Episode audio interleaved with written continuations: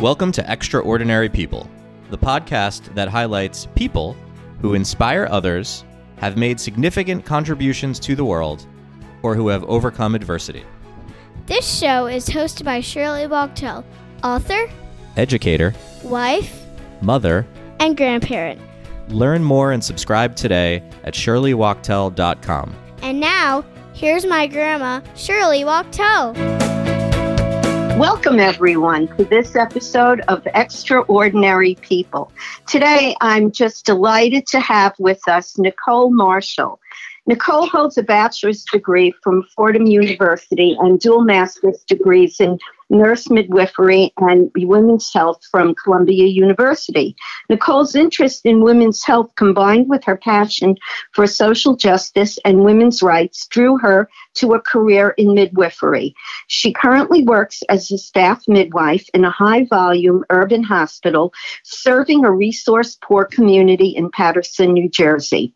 Since beginning her career in, in 2006, Nicole has worked in many settings, including as a research clinician at Albert Einstein College of Medicine, as a health educator in Uganda, and as a midwife in a small midwife owned private practice in New York City. Nicole provides holistic women's health care and is passionate about reproductive justice. And as a matter of fact, Nicole is a cousin of ours that we don't see nearly as often as we would like. And uh, I've always wanted to have the opportunity to um, kind of pick her brain on this unique profession. So, welcome, Nicole. Thank you so much for having me. I'm wondering if um, is this a, a field because it is um, not that common nowadays. I would say um, that you've always wanted to go into. You know, that's a great question. When I was um, an undergraduate, I had never heard of midwifery. It's not, you know, it's definitely not that common. Um, and so I studied, I studied environmental science, and um, I was pre med. I was interested in medicine. I was interested in the environment. I was interested in um, sort of environmental justice issues. I went to college in the Bronx, um, and I became aware that asthma was a major problem affecting kids in the Bronx. And um, all of these various things piqued my interest. And I thought that to do um, women's health and to work in the healthcare field, I needed to become a doctor. So I studied pre med. Um, and it went, when it came time to apply for medical school, I really sat with it and I really thought about it. And um, I, it, something about it just didn't, didn't sit exactly right. Um, and I worked at the end of college. I went on this um, global justice um, trip to Belize, and there I met midwives. And um, I thought, oh my gosh, this is amazing. They practice medicine, but they are also they also do it in this holistic way. And I said, "Oh wow, it's too bad they midwives don't exist in the United States." And one of these women said to me, "They do. They sure do." Um, so that was when I kind of went back to the drawing board and said, "Oh, how do I how do I do this?"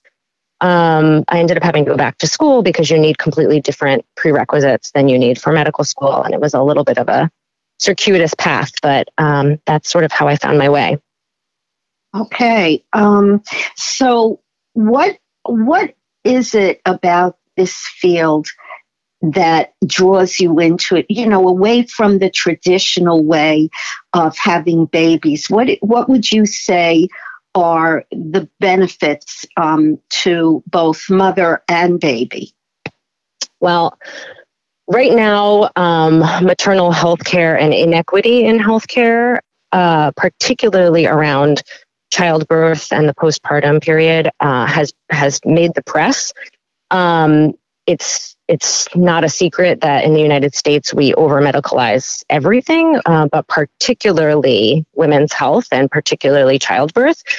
We have something like a 30% C section rate in the United States. Um, and the WHO and all of the um, overseeing medical bodies recommend a C section rate around 10%. Like that's where you hit the sweet spot of saving lives, saving moms' lives and saving babies' lives, but also not um, overusing this procedure.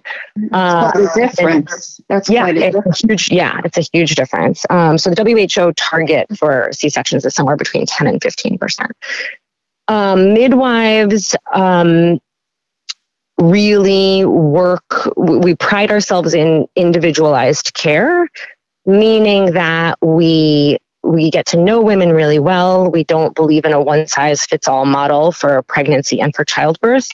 So we really try to empower women through education. Um, we try to make all pregnant people part of their experience. We want them to lead the decision making with informed evidence based information. Um, and I think, you know, our outcomes are often better because of that. Um, so I think, you know, midwives, we, we love technology and we believe in technology when it's necessary, but we don't believe in a one size fits all model. Um, and that's not to say, you know, OBG, OBGYNs are some of our best friends. We couldn't do our job if we didn't have access to surgery. So that's right. not to say that uh, it's not to put down OBGYNs. It's just to say there's a time and place for midwives and there's a time and place for surgical experts. Um, I, what I, as far as the, um, I'm going to say the, the physical and emotional health of the mother and and again the the child you know the birth of the child would you say that it's um, um, if, if all goes well, would you say that it's a calmer birth experience using a midwife? I'm just curious. Typically, yes. So midwives work in all fronts. We work in regular normal large labor and delivery units um, we, but we also work in birthing centers um, birthing centers are a home like environment so um, in a birthing center it's typically only a midwife and a nurse um, and in those environments, it's very calm. Um, there is not an operating room. There's not, um, it's the idea is to replicate your home environment to keep to keep things calm and tranquil. Um, and then, of course, midwives. Some midwives work in home birth. So, um, yes, there's definitely a different vibe and do we see that um, with the uh, responses of the mother and, and the baby? Can you can you readily observe those differences? Sometimes, yes. You know, uh, for a lot of women, uh, when they are pregnant, it's their first time interfacing with the medical system.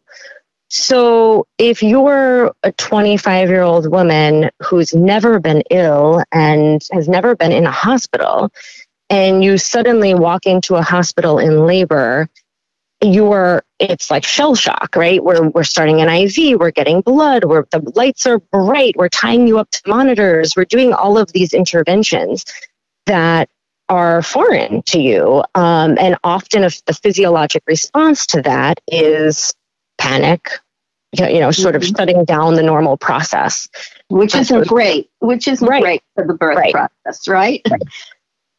So the more that women can feel comfortable and the more education that can happen during pregnancy around what happens during labor, um, coping mechanisms for labor, all of that is part of the ethos around midwifery care. And um, really can change a woman's birth experience, even if it is in a hospital setting with bright lights. Just having the education and the preparedness um, mm-hmm. can be huge. Mm-hmm. Would you say um, that? Uh, well, first of all, I wonder. I, I, don't know if you have any statistics of on this, but um, would you say uh, uh like how how what percentage of births are is it now? Is it like is it still a fairly small percentage or is that changing now? Hmm, of births attended by midwives? Yes. Um you know, that's a really good question. It's probably around 10%. Mm-hmm. Um, but the statistics are murky because a lot of times our births are um, like a, a, lot of times midwives who work in hospital settings admit patients un, under an attending physician. So when the data is collected, it, it might underrepresent midwives, if that makes mm-hmm. sense. Mm-hmm. Um, when we work you know, when we work in independent midwife owned practices, our names are on everything. But in hospital practices, a lot of times the billing is done under an attending physician. So my best guess would be that it's a little higher than the than 10%, but I think in the in the data it's around 10%. Okay. So but that's in the United States. In other parts of the world, midwives are the oh. primary um, providers for low risk pregnancy. Oh yes, and um, I, along with that, you mentioned the idea of um, kind of almost recreating the home experience. I remember when I had my youngest son, Charlie, which was 34 years ago, that birth experience was different from the other two because um, I wasn't taken into kind of a operating room atmosphere, but it was kind of uh, in a small room in a hospital with, uh, you know, uh, a little sofa and a chair and all of, you know, the kind of amenities. And um, the lights weren't so bright. So I would imagine even more, that case is even more so for births nowadays. Right. Right. In general. Yeah, there has definitely been a movement toward um, treating people, birthing people with more um, more humanely. mm-hmm. um, but it's not everywhere yet. It's still a work in progress. So, what safeguards are in place nowadays for people? Um, they want to have a midwife. They want to have a, a an at home birth, and and I've heard some not so great stories about people who've tried doing that where it wasn't so easy. So, what safeguards do you have? And even in the hospital, you're in the hospital, so certainly you're a lot closer to everything you need. But in general, you know, if someone were to want an, an at home birth, could that be done? Yeah. So um, I can speak to, you know, sort of the New York, New Jersey uh, geographic location. But uh, here we have, you know, home birth midwife. I have never been a home birth midwife, so it's not my area of expertise. It really is sort of its own um, beast. But home birth midwives here uh, bring with them full resuscitation equipment. So they bring oxygen, they bring medication in the event of a postpartum hemorrhage, um, and they have systems in place that if, and you know, of course, they're monitoring the baby with uh, something called a Doppler to listen to the baby's heartbeat at, at any signs of distress, they would transfer the um, client to a hospital. So the big problem in the United States, home birth in other parts of the world are very, very common and part of the part of the fabric of society. Here, home birth is sort of still considered um, outside of normal, sort of a little bit fringe. And so it's the home birth midwives are not as well integrated to the hospital system um, some states allow home birth midwives to also have privileges in the hospital.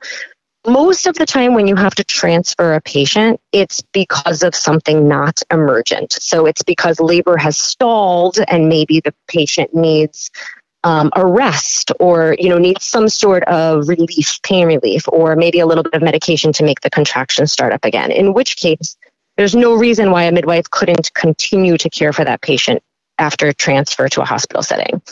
Um, but uh, one of the big problems in the United States is a lot of home birth midwives are not allowed to have privileges in hospitals. Um, so a good midwife will transfer their patient at the first sign of distress. And depending on the state, will either continue to care for the midwife and continue to um, you know, provide the interventions necessary and then ultimately deliver the baby, or transfer care to an OBGYN and and then become sort of the the patient's um, advocate. Um, but you know, when you say safeguards, I think you know it is within our scope of practice to recognize a problem when it, you know, arises. Most obstetric problems you'll see signs of before it becomes urgent. Um, now, there are very real obstetric emergencies. Um, for example, um, a postpartum hemorrhage, a severe postpartum hemorrhage, um, or a there's something called a cord prolapse when the umbilical cord sort of comes out before the baby, and um, you you really need an emergency room. You really an operating room. Um, but there are also and those risks are extraordinarily rare. And um, there are also risks with hospital birth. There are very real risks that we don't talk about with hospital birth over intervention, risks of surgery, uh, you know, uh, over intervention leading to unnecessary cesarean sections, leading to unnecessary um, morbidity for a mother, um, mm-hmm. blood loss, infection. Um, so it's I, I I support home birth. It's not my area of expertise, but um, I think it's important that pregnant people understand both risks um, and go into their decision making with eyes wide open. Yes, so true. Now, um, you uh, a large part of what you do has to do with prenatal care. Can you talk a little bit about the importance of that, and are there any?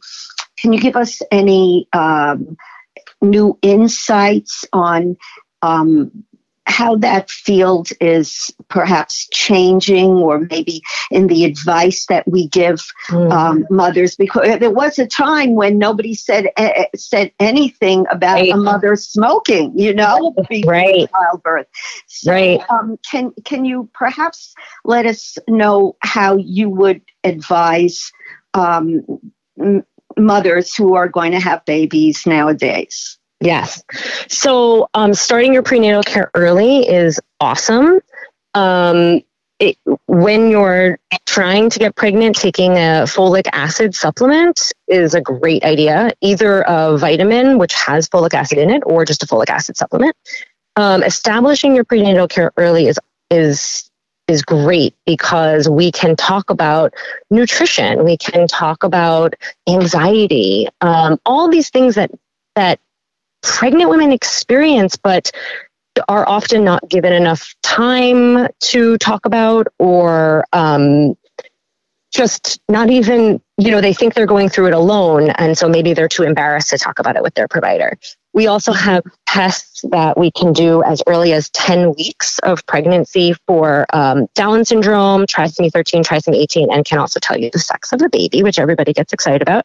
Yeah. Um, so we have we, we have genetic testing we can do on the mom that's standard now. So we have we just have such better technology um, that we can pick up potential issues earlier. And um, and you know every prenatal visit can also involve a lot of education. Um, so prenatal care early is awesome. Finding somebody you trust and somebody you feel like you can connect with is important. Um, we've started a new thing at my job uh, called Centering Pregnancy, which is group prenatal care. Mm-hmm. And it has been absolutely incredible. I mm-hmm. I did this kind of care in my first job um, in the Bronx, and then I hadn't done it for a while. Um, and then we started it at my current job. And basically, group prenatal care gets about um, somewhere between like five and five and eight women right now it's just the pregnant patient because of COVID, but in my past life, we would even bring partners into these group visits. And um, you would have your private visit where we check the baby, we do whatever blood work we need. Um, but then we'd also we also have a topic of discussion. So it's a two-hour visit, and we do. Uh, let's say the first visit is about um, common discomforts of pregnancy. So, back pain, nausea, all of the things you can do to combat those things. Um, visits later on in the pregnancy are about labor preparation. Um, comfort measures, things you can do at home, how you when when to go to the hospital, those sorts of things. The beautiful thing about group prenatal care is um, it's a it's a peer. I'm a facilitator. I am not. I, I my job in that setting is to correct misinformation and to engage all the participants and to facilitate discussion within the group, as opposed to it being um, you know, I'm the doctor, you're the patient. So the idea is to make women feel really comfortable. A lot of times women will exchange information with each other and then they have lifelong friends out of this.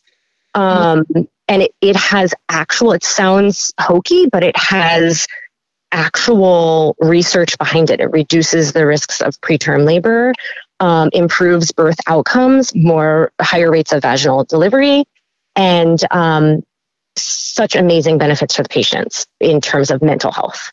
Absolutely. Uh, on top of physical health. Yeah. Um, and when you think about, you might be sitting in a waiting room waiting for your doctor or midwife for an hour. Instead, you are you go right to this room. You spend the entire time engaged. Um, so that is it's just incredible, and I wish that this was the I wish that this was everywhere as an option for women because it really is incredible. That truly is a great idea because the idea of community um, is so important. Exactly. um, it, uh, now, um, one of one of the words that you brought up just before is um, anxiety, and that struck me. Um, can anxiety have an effect? Obviously, it affects the mother. Can it have any um, concrete effect on a, on a on a, a, fetus? Yeah, you know the the research is murky around that. Um, mm-hmm. You know, we we talk about stressors like you know as potential causes of preterm labor, uh, and we do know that women there are certain risk factors for things like preterm labor. One is um, food insecurity. Um, being a, a, single mother is actually a risk factor for preterm labor. So it's pretty easy to make make the leap from there that mental health impacts outcomes. It's just a very hard thing to measure. Right. Um, so we talked about prenatal care.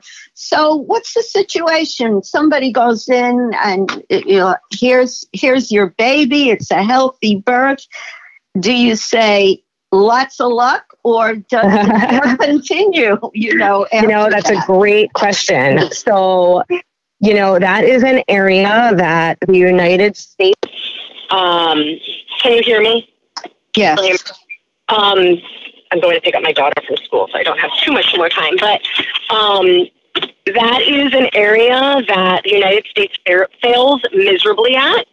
Um, in other uh, countries, such as uh, the Netherlands, Denmark, Sweden, uh, Europe, all over Europe, there are nurses who come and do home visits after somebody has a baby very regular home visits. They check on the baby and they check on the.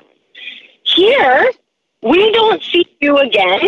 When you walk out the door of the hospital, if you have had a vaginal, uncomplicated delivery, we do not see you again for six weeks. Mm. If you've had a C section, we see you at one week to check your, between one and two weeks to check your incision, and then again at six weeks. But um, we miss a lot of things in that window. I mean, you probably remember, and I can surely remember when I had my babies. Um, those six weeks are crazy. Oh yeah. Uh, physically, emotionally, um, it, particularly for new moms, but for everybody. Um, so I, I think you know we miss a lot of things. We miss physical things, but more important, equally important, we miss postpartum depression, postpartum psychosis, um, real real things. A lot of times it's the pediatrician who will who will call us and say, "Hey, I think this mom is going through something," because the pediatricians see the babies much more frequently in that in that first six weeks. So, um, yeah, I think it's an area that we really that we really need to work on in the United States. In in places with um, wealthy, you know, wealthy people can access postpartum doulas and lactation consultants and um, you know whole, uh, postpartum nurses but it's all out of pocket. None of that. I mean, I shouldn't say none. Lactation consultants are once in a while covered by insurance, but most of the time those resources are out of pocket. Yeah, that's a great point. Great point that you're making. So, lastly, before I let you go, Nicole, you are there for arguably the most important day in most people's lives. And I'm talking about both the baby that's being born as well as the mother. Yeah. Um, and I want to know in, you know, all your years of um, uh, being there for the child's birth, um, are there any experiences that stand out? Any, any, both scary perhaps, um, or dramatic, and and just other experiences that might fill you with a special kind of elation? Mm, you know, uh, it, it, it's, a, it's a great question. Um, I'll tell you something that, that really informed the way I practice um, that happened to me early on in my career. So, midwives generally um, advocate for less intervention, natural birth. We are for sure not opposed to, you know, plenty of my patients get epidurals and I support that. But when I was a young new midwife, I worked in the South Bronx and I had this incredible um, patient who came in in active labor, very, uh, it was very sort of um, unable to, you know, a little bit out of control, didn't have the resource, didn't have the sort of resources to, to cope with labor, hadn't had any education. And I was able to sit with her and support her, and she wanted an epidural. And I called the anesthesiologist, and the anesthesiologist was tied up in the in the operating room with surgeries and we got I got her through labor, and I um, felt so. She ended up having the baby. Uh, she had a beautiful vaginal delivery, and it was unmedicated. And I said to her, "You did it! You were amazing! You did that! You I know you wanted an epidural, but." You know, I'm so sorry the anesthesiologist couldn't get here in time, but you did that. You just had the most incredible birth. And she said, It wasn't incredible to me. I wanted an epidural. Mm-hmm. And it taught me something. And what it taught me was this is not about me. This is about this particular person at this particular time. And I, I did everything I could have done for her, and I'm proud of what I did for her, but I can't put my experience on somebody else. Does that make sense? Like, no, it's all about trying to understand what this patient wants and trying to help her have a fulfilling experience, even if that might not be the experience I envisioned for her. And that and that has really influenced the way that I've practiced ever since then. I've really been attuned to what does this person want? Right. And let's figure out a way to make that happen, you know, to the best of our ability. That's great. And just have you have you uh, been there for the birth of twins or you know multiples? No, you know these days, honestly, most multiples are born in the operating room. So um, you know that's that's always done with a physician in our practice. That's okay, but I'm sure you know every birth that you're you know a part of in this way is is a special experience for you. It absolutely is. It really is. I mean, it feels so like such an honor to be there at you know such a pivotal time in people's lives, and I mm-hmm. try not. You know, it's easy. It's easy when it's your job and you're on the labor floor for 12 hours or 24 hours to get tired and to get you know, grumpy, particularly when it's busy. And I try my hardest to remind myself that this might be my 15th year doing this, but this is this woman's first baby or second baby, and this, she'll remember this forever. Right. So, you know, you may, Nicole, you may not have been able to eat for eight hours, but put a smile on your face. yeah, that's what it's all about. I, yeah. You know, I just, I love your passion and I love your dedication to this field. We need more people like you and just keep doing what you're doing. Thank you. Thank you. And hopefully we'll get to see each other at another cousins reunion uh, in Yeah. a while. I would love that. I would love that. Thank you for having me. Oh, Okay. My pleasure. Take care now. Okay, bye bye. Thanks for listening to this episode of Extraordinary People. To learn more about Shirley Wachtel and to subscribe to the show, head to shirleywachtel.com. Thanks, and we'll see you next time on Extraordinary People.